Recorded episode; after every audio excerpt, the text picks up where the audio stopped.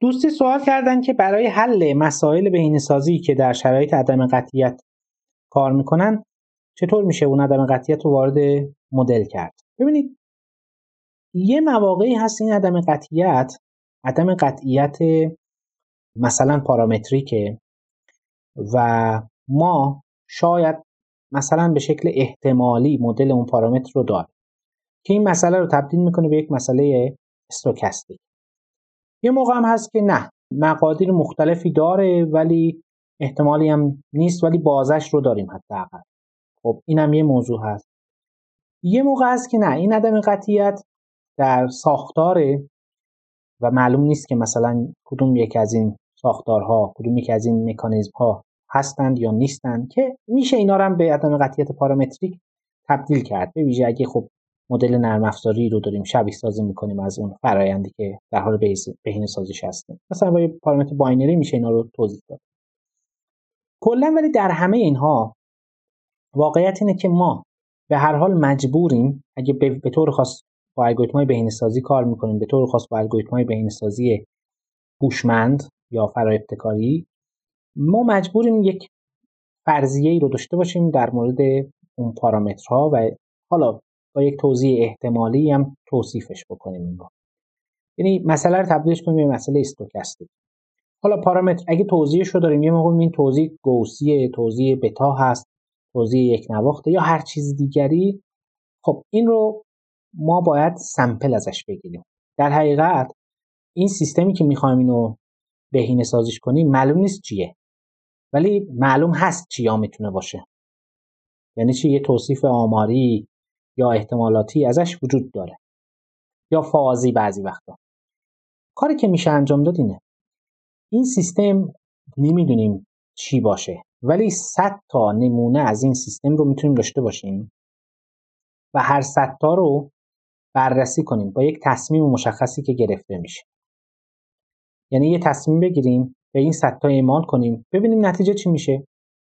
بعد میانگین و واریانس این نتیجه می‌تونه کمک بکنه به ما که ببینیم که این استراتژی چطور بوده خوب بوده یا نه. حالا هر چقدر تعداد این 100 تا بیشتر باشه مثلا هزار تا نمونه رو بررسی کنیم هر بار خب این نتیجهش به واقعیت نزدیکتر میشه. این اگه به بی نهایت میل کنه این نتیجهش واقعی میشه.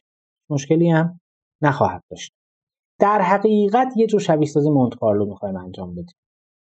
یعنی حالت های مختلفی که می‌تونه برای سیستم پیش بیاد اینا دونه دونه انجام میدیم و نتیجه رو میسنجیم البته روش های دیگه هم می‌تونه وجود داشته باشه. روش هایی که اصلا تئوریک به ویژه مواقعی که تعداد پارامترها کم باشه میشه تئوریک محاسبه کرد و stochastic برد جلو همه چیز رو. حتی الان این که میگم میانگین و واریانس چرا میانگین و واریانس رو میگم حساب کنیم تو خروجی؟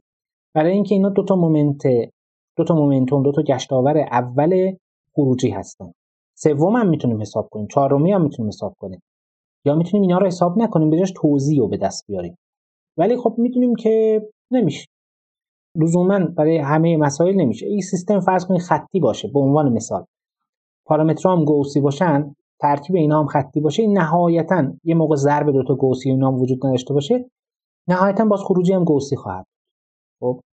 خیلی راحت محاسبه پذیر هم هست. یعنی شما می‌تونید خروجی رو به صورت کامل و به شکل فرمول بسته خیلی وقتا نشون بدید ولی همیشه بازی به این راحتی نیست.